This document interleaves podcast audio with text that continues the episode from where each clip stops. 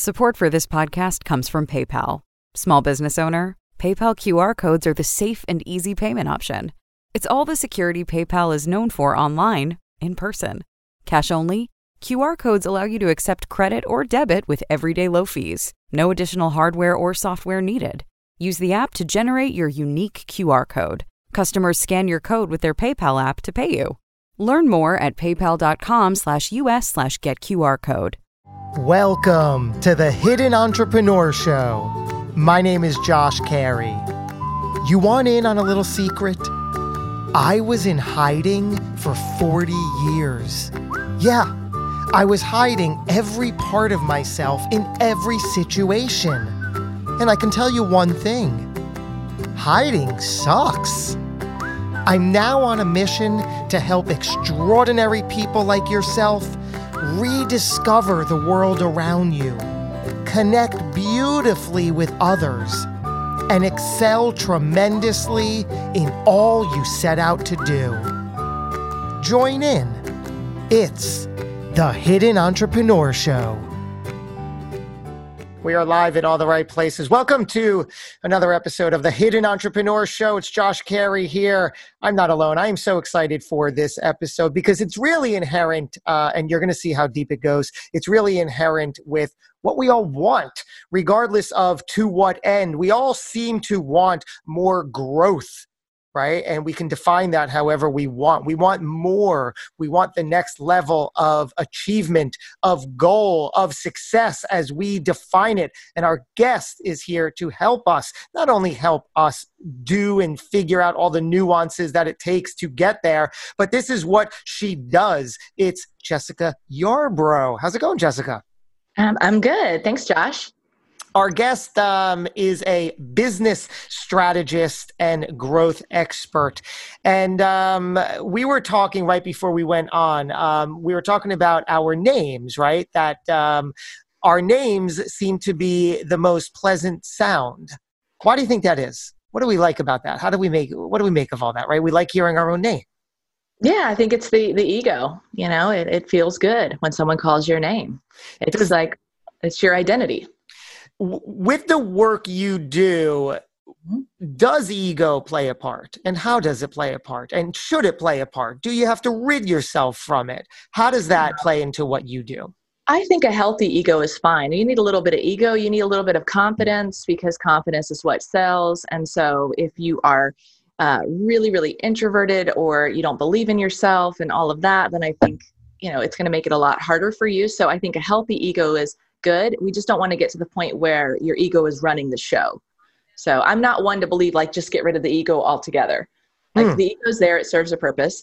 But you want to still remain humble as you grow and still have that servant heart, obviously, but little ego, little confidence, you know, belief in what you do, that conviction, nothing wrong with that.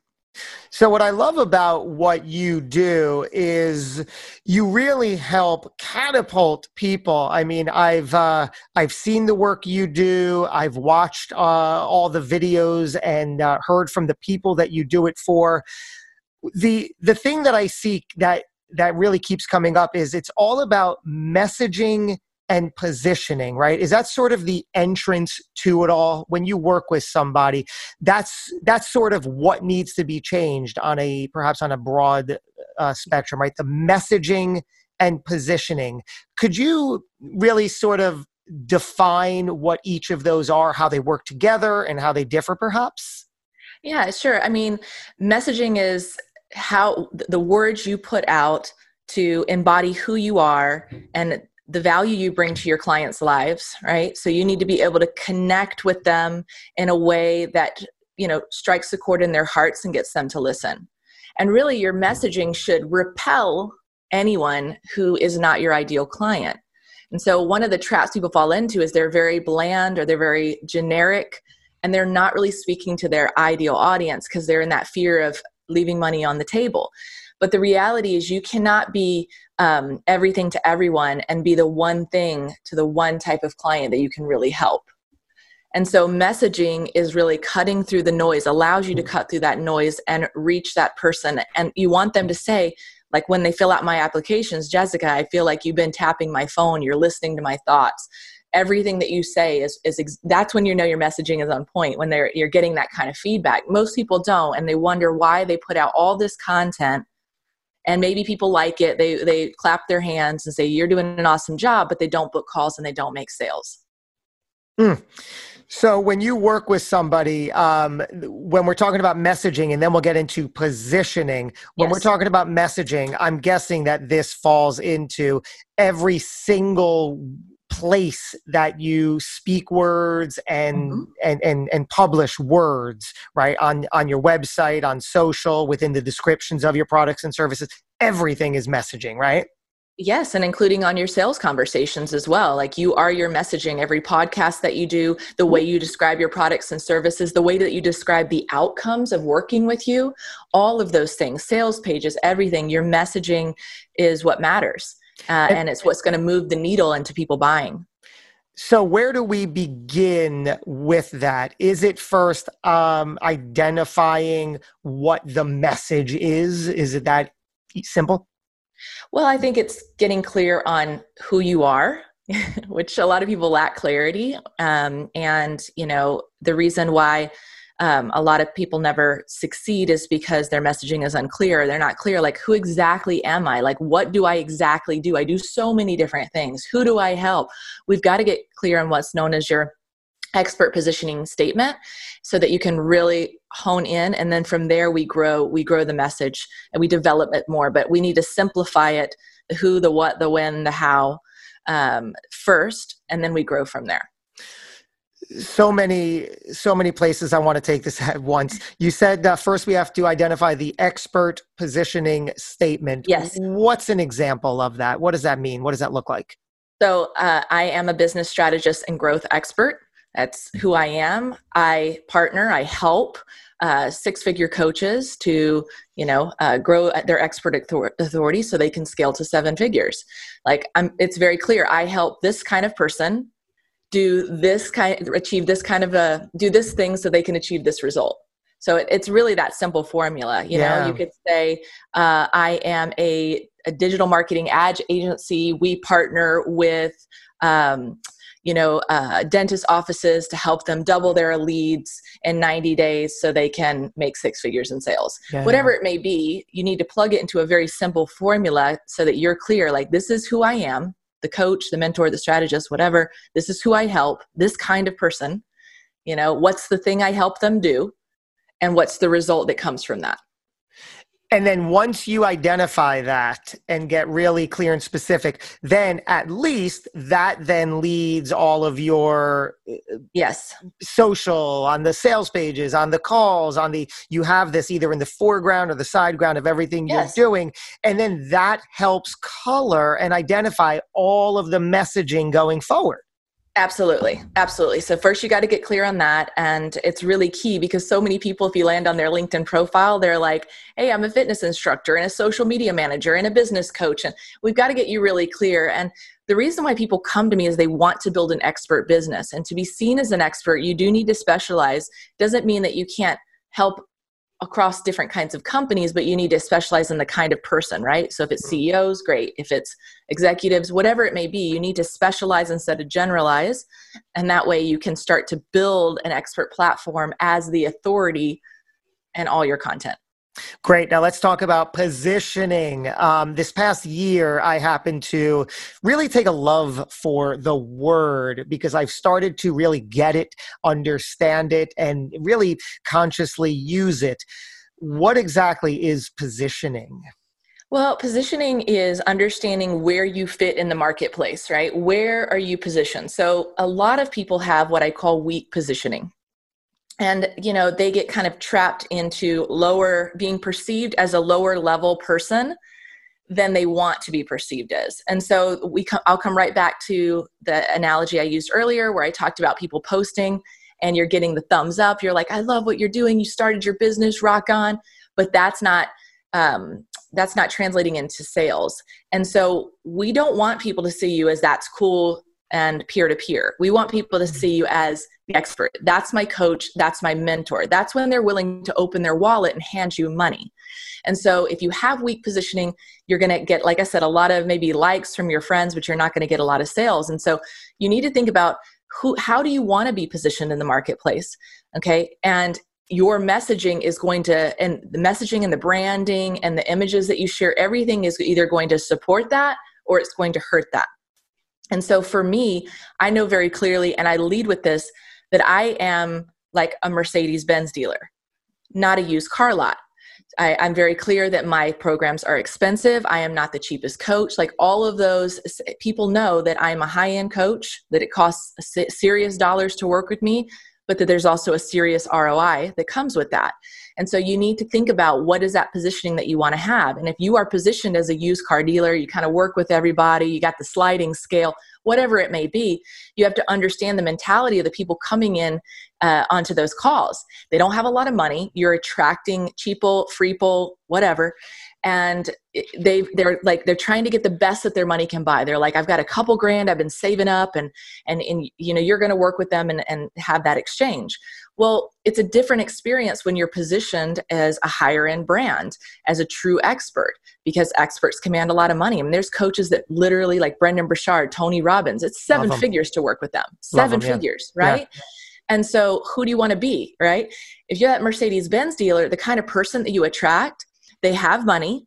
They're not going to sit there and question. They're not going to try to negotiate. They're literally there to discuss options. That's it. And when you say, yeah, it's $50,000, it's $100,000, it's $30,000, it's $25,000, it's $10,000, whatever your price point is, it's how do I pay for that? And it becomes a very different energetic exchange, and also a different caliber of client that you attract, because the more they pay, the more they pay attention. And I found that to be true no matter what. And this is this is me who has sold workshops, courses, memberships, and got rid of all of them to focus on transformational coaching and high ticket. Jessica, slow down. I can't keep up with all these. I'm like, I want to address that. I want to address this, but don't slow down. Keep it flowing. Wow. So I love that you said when you're properly positioned and you're on a call or in conversation with someone, they're only there to discuss options. Mm-hmm. I absolutely love that. And then you said, which is so true, the more they pay attention. It's so true. I spent 40 years plus of my life in hiding. That's how I became the hidden entrepreneur, showed up paralyzed by fear, didn't want to upset, just wanted the approval at any cost. So hid all of my talent, my power, my ability. Go figure, right? And then behind closed doors, I'm angry, I'm frustrated because I'm like, I can't believe what I'm doing. I know I'm capable of so much more. And look at these people. Then I'll get angry and jealous and upset because I'm like, oh, they're doing it, but I could be doing it much better. Well, great. Then do it. So finally I started. My two children are the big reason why. I remember beating myself up because I couldn't get people to buy a $20 or a $19 product. And I'm like, how much lower do I have to go? And it's not about the price, is it? Yeah. No, I mean, in fact, I talk about this a lot, and I resonate with everything you said, because I think everyone goes through their breaking through fear and anxiety kind of journey. But, you know, we're sold by internet marketers to do a $20 ebook to a $497 course to a group program to whatever. Maybe you'll one day get to sell a $10,000 package. I don't believe that. That's the myth of the ascension model. That's one way, but we can eliminate all those other steps. If you can solve a problem and you know how to speak, how to articulate, how to solve that problem, speak right into their pain points, then someone will literally never have gone through a webinar, never open an email from you, book a call, and hand you $30,000. You can go straight for the high ticket. That's where your positioning and messaging comes in. Because the reality is, and I hope your listeners will really understand this because it's important, people that don't have a lot of money, right? That's what they value. They have more time than money, and they're the ones that are going to buy the courses and finagle and do chargebacks or whatever. The more successful someone is, the more they value time. And they don't want to watch your webinar.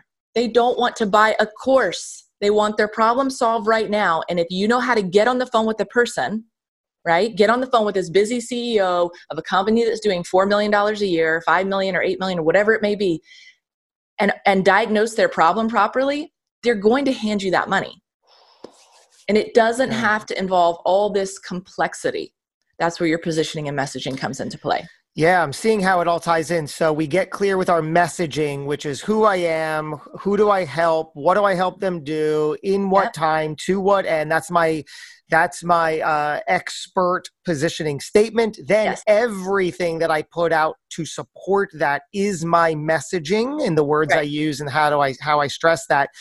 And the way I show up, so let's round out the positioning again, because I get how the messaging, but now how do I, with all that, now I'm clear on that whole messaging. I know who I am, why I do it, how I do it, who I do it for. But now, so positioning, is that just identifying, like you said, like, hey, there, I am the one, I am the expert, and everything you do has to just be positioned to that end. So when the person who is ready, willing, and able to pay me $20,000, $30,000, $50,000 or $100,000 for my service, it all makes sense to them. Yeah. And it's everything that you put out. So it's really important that you're congruent. So if you see someone that's like a high ticket coach and the next thing they're doing is selling a $47 offer, it doesn't make sense. And so you've literally, and this is what's really important to be mindful with what you put out, is you've got people who have taken you seriously and been following you, but probably haven't booked a call yet. Well, you can lose a lot of credibility with them. So you need to be mindful of who you are and stand in your power and recognize that, you know, with the model that I teach, which is the high ticket, it's not about quantity, it's about quality. It's about finding the right people who you can help and who you want to serve, who give you energy, who are going to listen to you and take action and get results and pay you money. You want to connect with those people. And so everything you need to put out needs to resonate with those people. If you start doing, you know, if you start moving out of alignment with what your core message is, you can really like lose a lot of credibility. And I saw it happen a lot during the COVID time where I was like, wait a minute, I don't understand what you guys are doing with these $7 marketing things. It doesn't make sense when you're positioned up here saying people pay you $250,000 to solve your problem. Those CEOs are not going to buy your $7 offer. It doesn't make sense. And so you need to really make sure that you're staying in alignment with your positioning and, you know, support it around a high ticket offer if that's the method and the vehicle rather that you choose to build your business around, which I personally feel like that's the one that gives me the most freedom. What about the chicken or the egg? So if somebody tuning in is thinking, well, sure, I'd love to sell a $20, $30, $50 or $100,000 package, a program, a service, an end result, right? That first of all shouldn't be lost. They're paying for the result. Yeah, yes. They're paying for the result that you can provide. So let's say somebody tuning in says, sign me up. I want that. I want to be able to deliver on that and create that and offer that. But my current audience will not pay for that.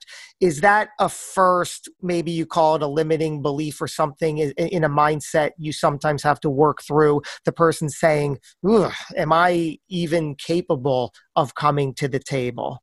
There's a lot to unpack in that statement because we were talking about inner belief systems and then the external vehicle of your audience. So I know that most people, the majority of people, if you've been in business, not if you just left corporate, then you still have some opportunity. But if you have an online presence, if you've been doing the business for a while, you easily have $100,000 to $250,000 in your network. Okay. That's sitting out there. There's someone. So it is a limiting belief that there's not someone in your audience. Do we absolutely need to build the right audience as well? And that may not be exactly what you have, and we might have to clean that up. Yes. Okay. So that's the audience building part of it. The internal struggle is the number one thing that stops people from ever being successful. 90% mindset. I cannot tell you how many successful entrepreneurs I've worked with that self-sabotage because they are afraid to raise their prices. I don't know enough. I'm not ready. No one's going to pay me that. What if I fail? What if I say no? All of this stuff. Some of my clients, it's like pulling teeth to get them to raise their prices. And then, I won't say her name, but one of my clients, we're in our second year working together, and she chuckles because she's like, I just pitched a $65,000 program, no problem. And it was like pulling teeth to get her to raise her prices. And now she's so comfortable in her own value that it's like nothing. And so we have to, what people need to understand is you are battling your limiting beliefs that were programmed into you as a child, whatever they were. I mean, most of us were raised by parents who were raised by parents who grew up during the Great Depression. So all of our money stories come from that lineage. Money doesn't grow on trees. You have to work hard. You have to, follow this model. So understand that you're working with a lot of those fears and programming. But the reality is this, the best way to prove and to smash those limiting beliefs and prove to your subconscious mind that you can do it is to actually do it, to sell it. And so what we need to do is create a new reference point in your subconscious mind. If your reference point is people have paid me $150 an hour and that's all I can make, then we need to say, okay, now we're going to switch to a package model and maybe it's $5,000. If it's $5,000, then great. Let's create a new reference point of $25,000. I'm going to help you package it, which is key, high ticket offer, transformational, message it, position it. You sell it. Guess what your subconscious mind's going to say? I did it. And the first thing you'll say to yourself is this: why didn't I do this sooner? Because you allowed 5, 10, 20 years of your life to be undervaluing your own your self-worth and what you bring to the table, and you wish you would have done it sooner. And after you create that $25,000 reference point, you can create the next one and the next one. And I promise it actually gets easier. The higher you go, the easier it is. I believe it. And I'm glad you said like 90% of the people start with, like a sense of hesitation, right? So the person listening shouldn't feel that if there is angst or anxiety or fear or concern or a negative belief around it, it is absolutely able to be worked through. Mm-hmm. So a lot of your work with clients is first finding or having the client find you, who, yes, will identify with, I don't know, I've never really done this before, but there's one different level to those people versus the people who run and you never hear from. It's some sort of willingness or belief, right? So we're allowed to feel, oh my gosh, 20,000, 50, could I do this? I might have imposter syndrome. I might be laughed at. I might fall. I might a whole host of things. But what's that element that still somebody can identify tuning in that they are the right one to be able to pull this off? Because you know deep in your mind that you have so much more potential, and you know that there's greatness inside of you. Like, we know that. Now, some people are scared and they run from it, and I can't help them. It's why I don't work with total beginners. So I have to do too much hand-holding through that process. And I can help you make the jump, but I'm not going to help you convince you of your first self-worth. You have to have established and done some work around that. Great. I'm not interested in it. So we have a baseline income before anyone is accepted into our programs. And I really focus on helping them scale up. And it's just because it's so much energy to convince someone of their self-worth. So I don't do that anymore. But what I do is I help nurture those people and reflect back their greatness that already have had wins in life and in their business. And I show them how to package it into a way that really, like, we extrapolate their genius and package their potential and position it in the marketplace in the right way. During this live broadcast, Gina asks a really great question that is relevant right now. She says, how do you know if your idea for the $20,000, $50,000 or $100,000 package would be worth it and in demand? Well, you need to do a little bit of market research on that. I mean, I've done this enough so if you're a coach, consultant, like service provider, I can tell you, because I've seen enough businesses at this point to tell you if there's a demand for it. But if it's something out of left field, then we need to do more research. Regardless, part of what we do in the initial phase is we do research. That's part of my journey with my clients is let's get some facts, let's get some data, let's see what's out there in your network. And part of it, whether it's, so let's apply this to you, because you're drinking your own drink, as they say, because you are selling your service.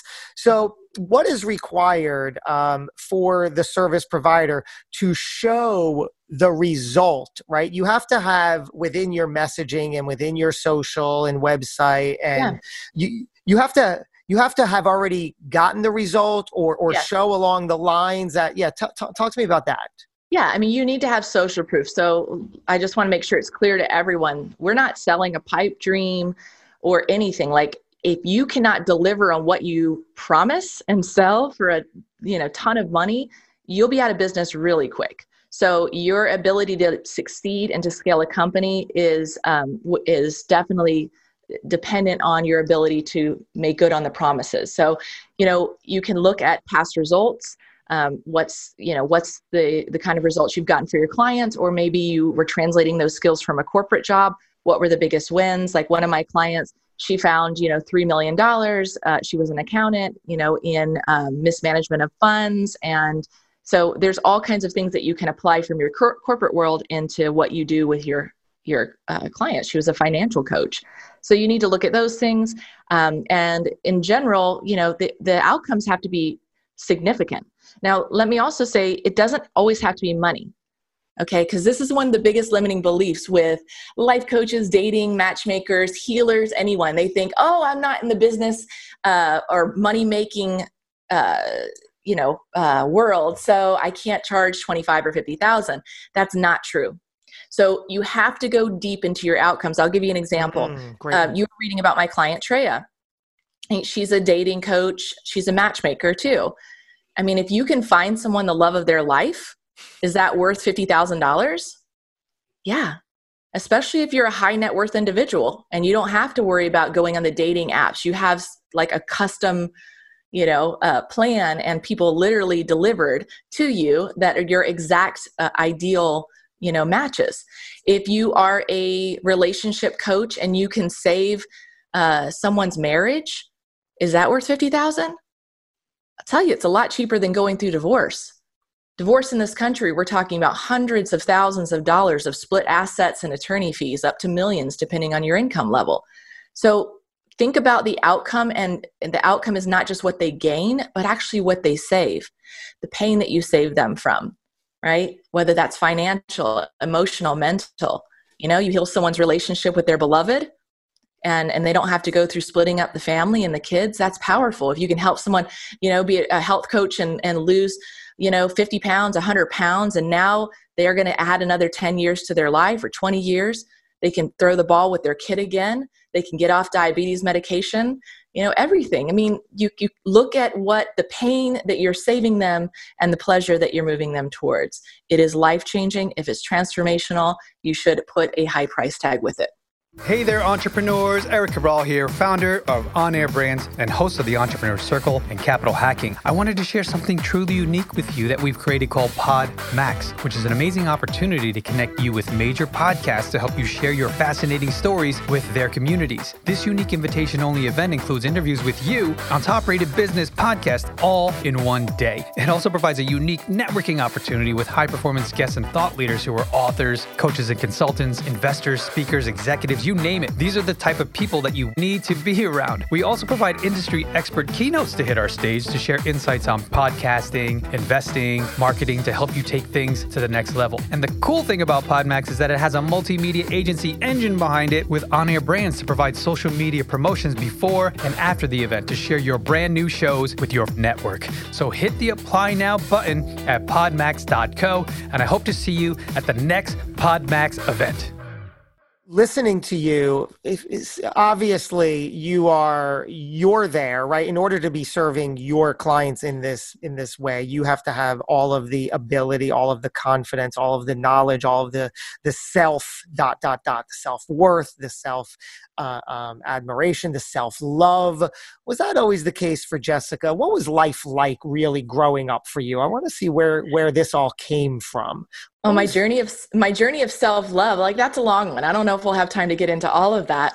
I had a great family, great home. I got into trouble in my teens, as I was sharing with you, and went a different route. I dropped out of high school, got my first job managing a company at 16, managed multiple companies, ended up going to college, graduating top of my class in international business, consulting, building a startup company, getting burnt out, and walking away from it all at, I think, the age of 27, and buying a one-way ticket to Southeast Asia. And that that really was my journey of self-love. I don't think I was making decisions out of a place of love.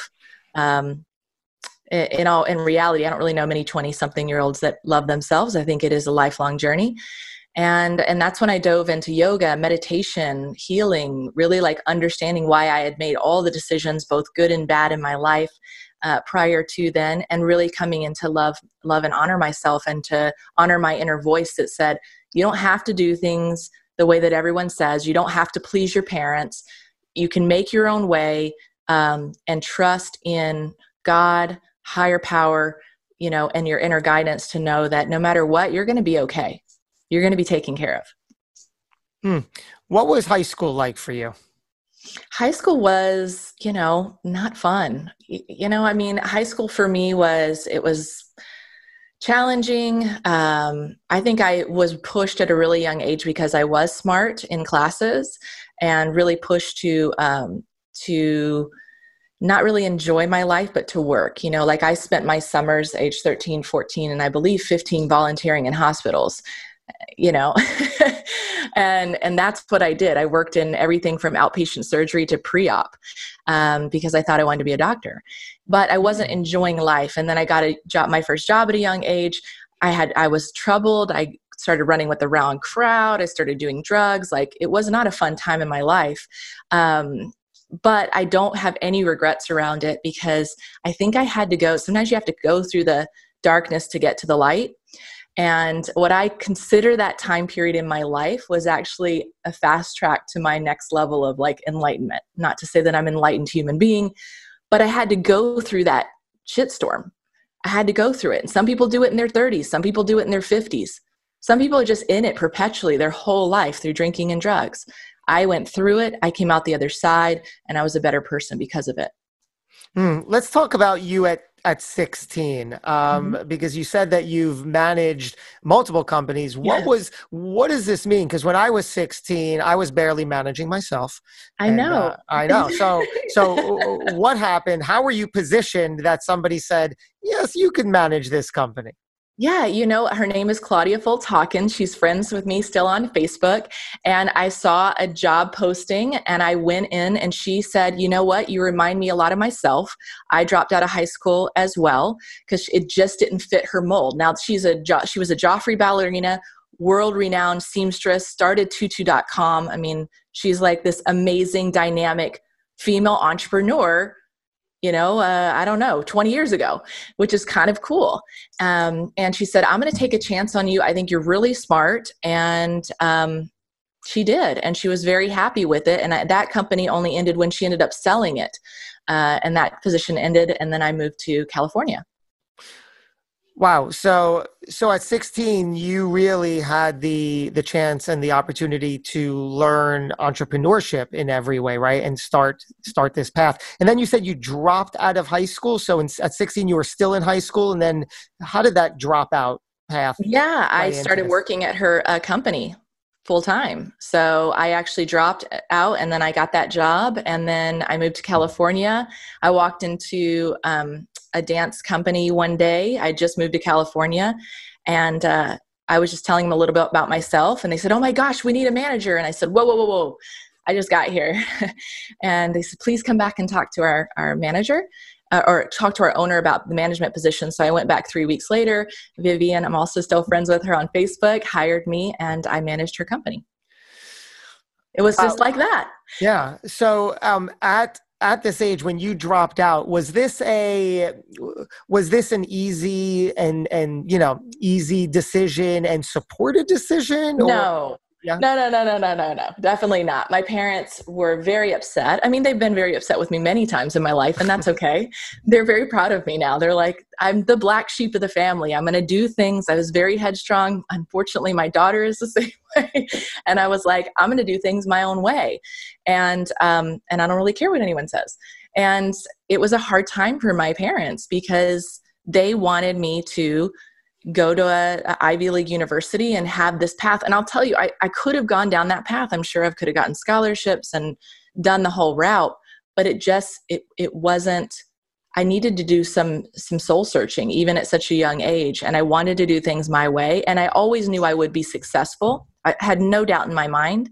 I've been a broke yoga teacher, you know, teaching in the jungles of Costa Rica, all the way to running a very successful international consulting company. I always knew I would circle back to being successful. It just, I had to do it on my terms. And I know no one gets it, but I just had to. It doesn't make sense to anyone, but it's the journey I went on. And you found yourself into drugs at a young age? Yeah, I was doing drugs. I think a lot of people go through their drug or alcohol phase. Yeah. Wow. And then thankfully you cleaned up and got yourself out. Yeah. I mean, you know, I'm very much into yoga, meditation, and eating healthy, living a healthy life here in Southern California. Nature is very healing and all of that. So you had, I appreciate that you said even at that young age that you felt inside you that, you know what, I'm going to be just fine. Let me explore where I'm drawn to explore, mm-hmm. and it'll all circle back. So you've learned, and it's important today for you to trust intuition or your gut or your inner spirit, whatever you call it. Yes. And I think that is an edge I probably have over most people. And I say that only because I assume that everyone has that. And it wasn't until much later in my life that I realized not everyone trusts themselves. And I've always had this unwavering faith in the divine unfolding of my life. And even if I didn't understand it when I was in the middle of a shitstorm and I didn't understand what was going on and I was in a lot of pain, whatever that was, 6 months, a year down the road, you get perspective and you understand that you had to go through that struggle in order to come out the other side as a stronger, more well-rounded person.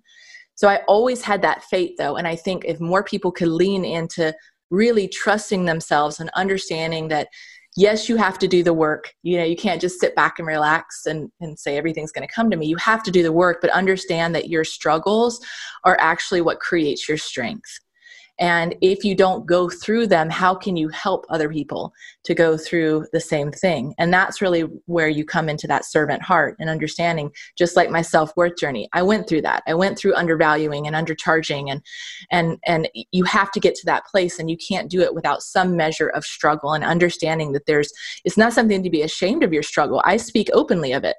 There's actually gold right in there. And so it's really about taking that gold and owning the gold of the struggle and then turning that into something really beautiful that you can share your message with the world.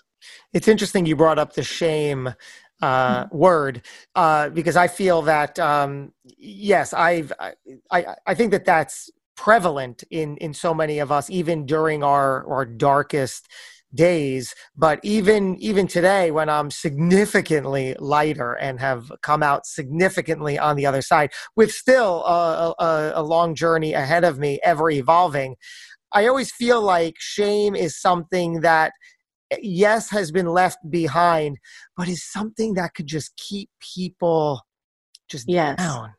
How has that played a part in your life?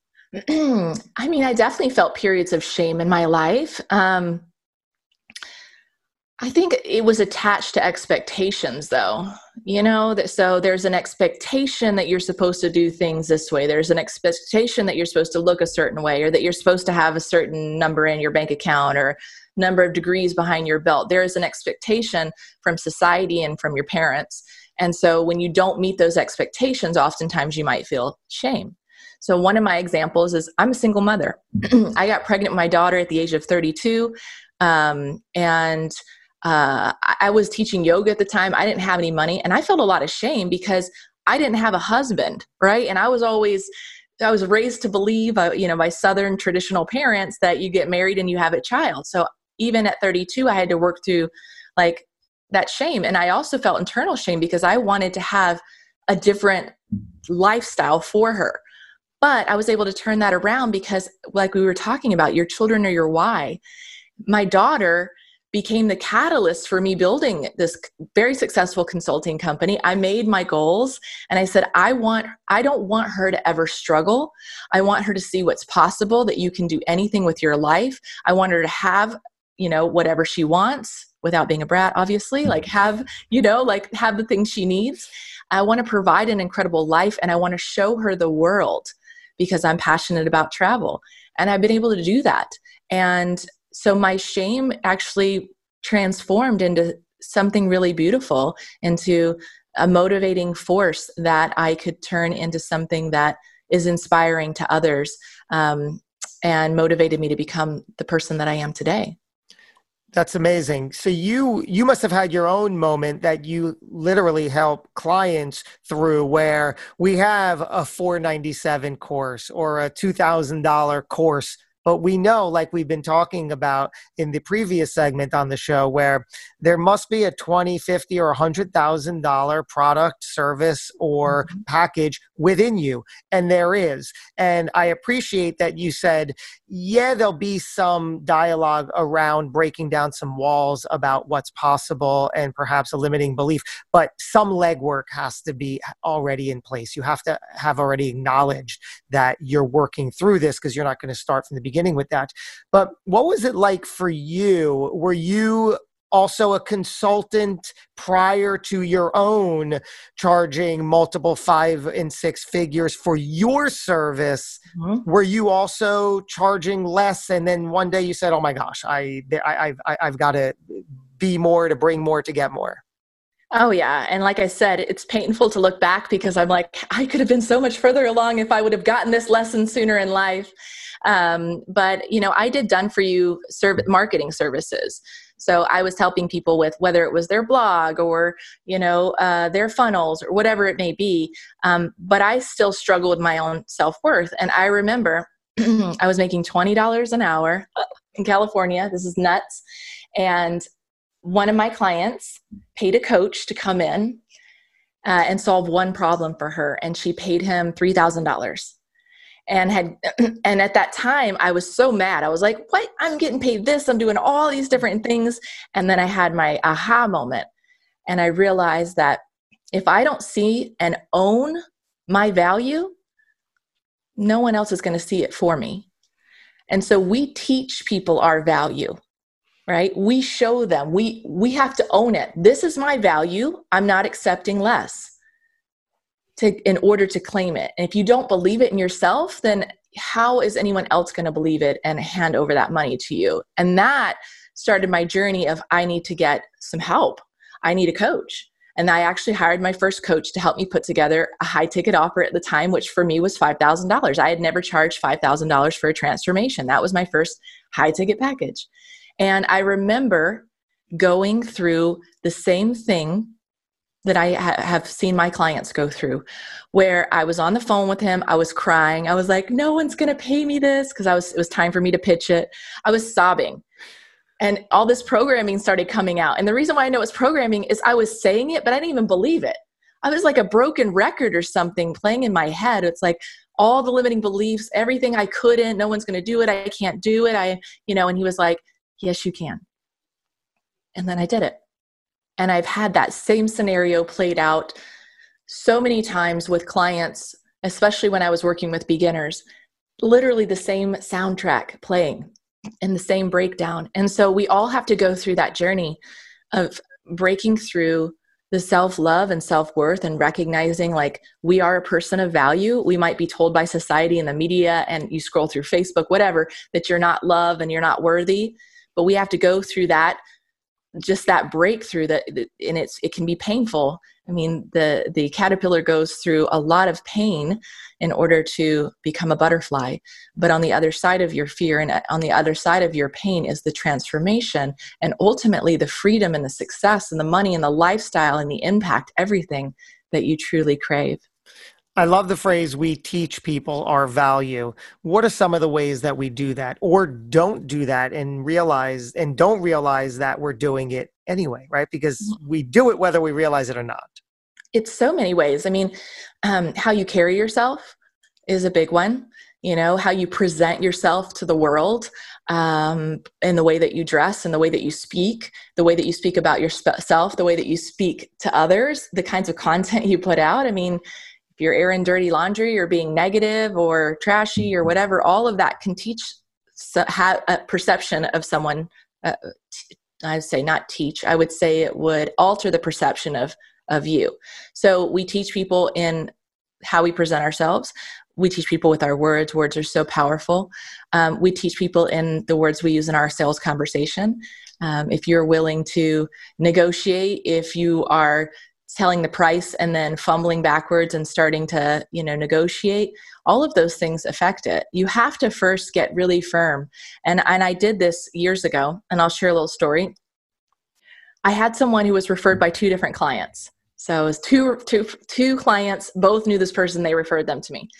And we had about an hour-long call. I remember because I was in Mexico. I was a post-up for a month in Mexico with my daughter working. And we had a great call. Afterwards, she sent me an email. She's like, perfect. So excited. When you get back to San Diego, I'm going to drive down to San Diego. Let's meet for coffee. We're going to talk some more. Oh, and by the way, can you give us a discount? Here we go. And if this was this was back when Jessica was charging $20 an hour, that Jessica would have been like, oh, of course, I'll meet with you. I mean, there were people in San Diego I'd meet with 3 or 4 times and still wouldn't buy. And I would have negotiated, sure, what's your budget, whatever. And I was so proud of myself. And I knew I had gotten to a different level mentally because I wrote back a very short email. I said, I only meet with clients or only meet with paying clients. I also don't negotiate my rates, as I only work with people who see my value. I'm clearly not the best coach for you. And that's it. I sent the email. They replied, oh my gosh, I'm so sorry. I didn't mean to do that. Yeah. Yes, we'll hire you. Where do we send the check? We'll pay you your full rate. And it was very validating for me. They didn't end up being the best client, by the way. So if someone tries to negotiate, it's, that's one of my red flags, that red flag of my criteria for clients. I don't really come across it too much anymore, but it was very validating. And I realized at that time that I had gone through enough of the journey that I knew I was only going to work with clients who both were able to see my value, immediately see my value. There was no questioning that, and both were willing and able to pay for it. And that became kind of a mantra for me. I only work with clients who immediately see my value and are both willing and able to pay for it. And if they don't meet that criteria, they don't belong in my programs. They're not going to be a good client. So to reiterate, mindset is a significant portion of what we're striving for here. Mindset is huge. I don't lead with a lot of mindset stuff. I talk a lot about strategy and marketing and all of that things, but mindset is the undercurrent of all of it. And, it's sad to me that a lot of people aren't living their best life because they haven't conquered their inner demons, and it's so much as possible if you're willing to do that work and to step up and say, I know I deserve more. I know I am capable of more. This is my vision for my life. I create the highest, grandest vision possible for my life. And I'm going to do what it takes to make that my reality. Whew. So it's such a powerful conversation because I'm there, right? I've been lucky enough, thankful enough to have done the work prior to a conversation like this. If I didn't, for the record, this conversation wouldn't have even been taking place because there'd be no interest, there'd be no attraction, there'd be no desire, but that's a whole separate conversation. My brand, The Hidden Entrepreneur, founded, like I said, on the premise, allowed fear to paralyze me in every possible way to not make the moves I was really able and capable of making. Can you share a time with us when, you're like I said, you're seemingly leading with this confidence and ability, but tell us about a time where fear just overtook and you could have cowered in the corner, but you knew you had to work right through it. Oh man. I mean, I think I faced fear so many times in my life. But the way I deal with fear is to face it head on. So, for example, like me buying that ticket to Southeast Asia, I literally sold everything I had and packed 13 pounds. And I can tell you many times in my travels where I felt deeply afraid. I was like in a new city and somewhere in Mexico or in Malaysia, and I had to like go out and find my way, find a hotel, find a hostel, find food. So for me, I have a different relationship with fear because if I feel afraid, then I know that that's my medicine. that there is something there that I have to do. If I'm afraid, I'm going to go jump off, do the bungee jump. If I'm afraid, I'm going to go on some crazy hiking journey. If I'm afraid, I'm going to do something to conquer that fear because I recognize that there's medicine there for me. So I have a very different relationship with it. Now, I like the choice of the deliberate word. You recognize there's medicine there for you. What does that really mean? That working through the fear, like the obstacle is the way? Is that what we're talking about? Yes, because I know that on the other side of that is freedom. So I used to be deeply afraid of spiders, like scared of spiders, like, and I moved to Thailand, which is very buggy. I mean, you know, there's a lot of bugs, and I was on the islands and they have these things that I don't know what they're officially called, but I call them king spiders because they're the size of your hand and they're furry and they're fast. And, you know, I was going to the bathroom one night, and their little toilets are squat potties that you put your feet on. And they, and in Thailand, they don't bother putting drain covers on the drain. They just have a hole in the bathroom. You're taking a shower and everything runs down. So I go down to pee, and out of that drain comes king spider. I scream and bursts out of the bathroom with pants down. And the spider screams its own internal scream, I'm sure, because I scared it. I'm way bigger. And it runs up the wall.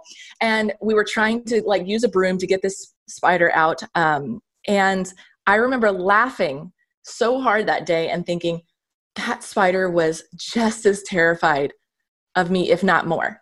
And I dreamt of that spider. And I thought about it for 3 days. And I really came to respect the spider.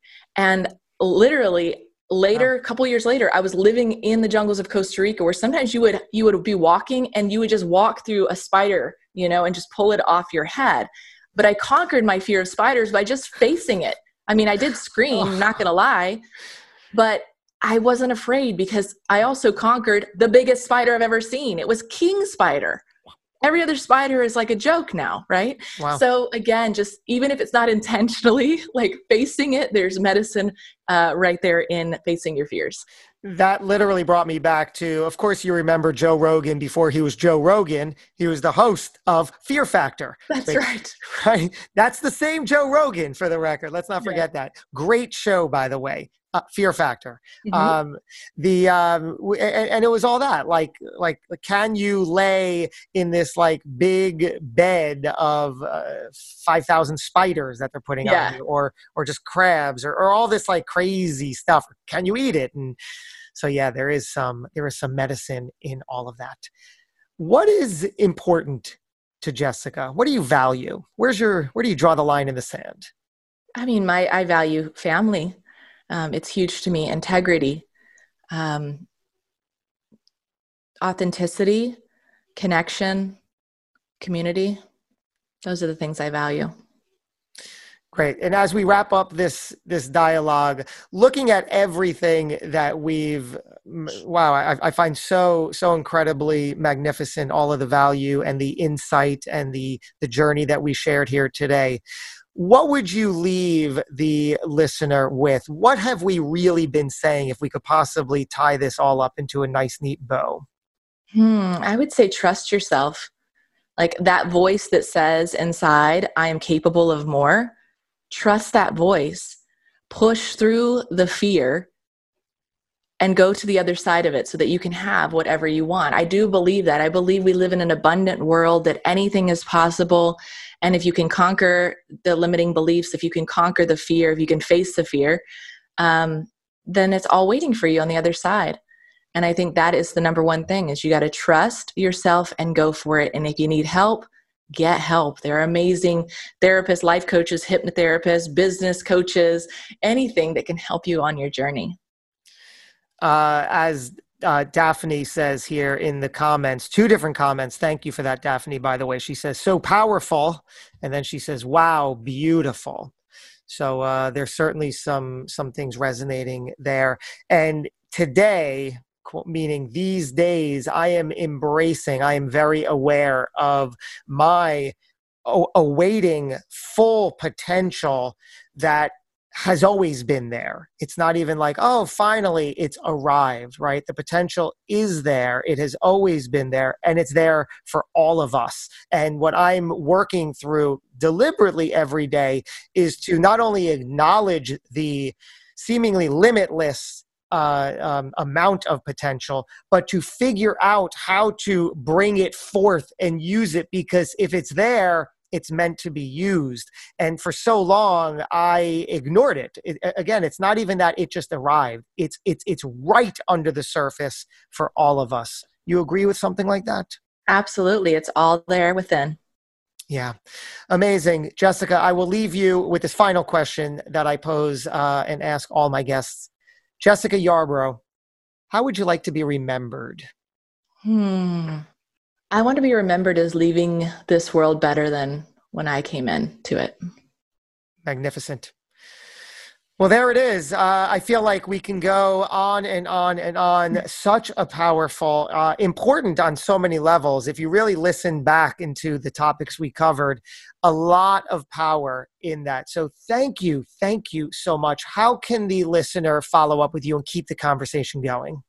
Follow me at Jessica Yarbrough on LinkedIn and Facebook. Go to jessicayarbrough.com. I've got lots of great freebies there for you, a nice blog. So come check me out. And if you want to connect with me on LinkedIn or Facebook, just send me a little message and let me know you heard me on Josh's show. Absolutely brilliant. Thank you so much, Jessica. And thank you everybody for tuning in, whether it is right here to the live broadcast or you're catching it in its native podcast form on Apple Podcasts, Spotify, iHeart, wherever you are. Consider telling a friend that we are here. I so appreciate continuing to read your reviews and your kind words. Keep them coming in. We're going to do another episode not too far behind. As always, thanks for spending your time and tuning in. Until we do it again, go get them.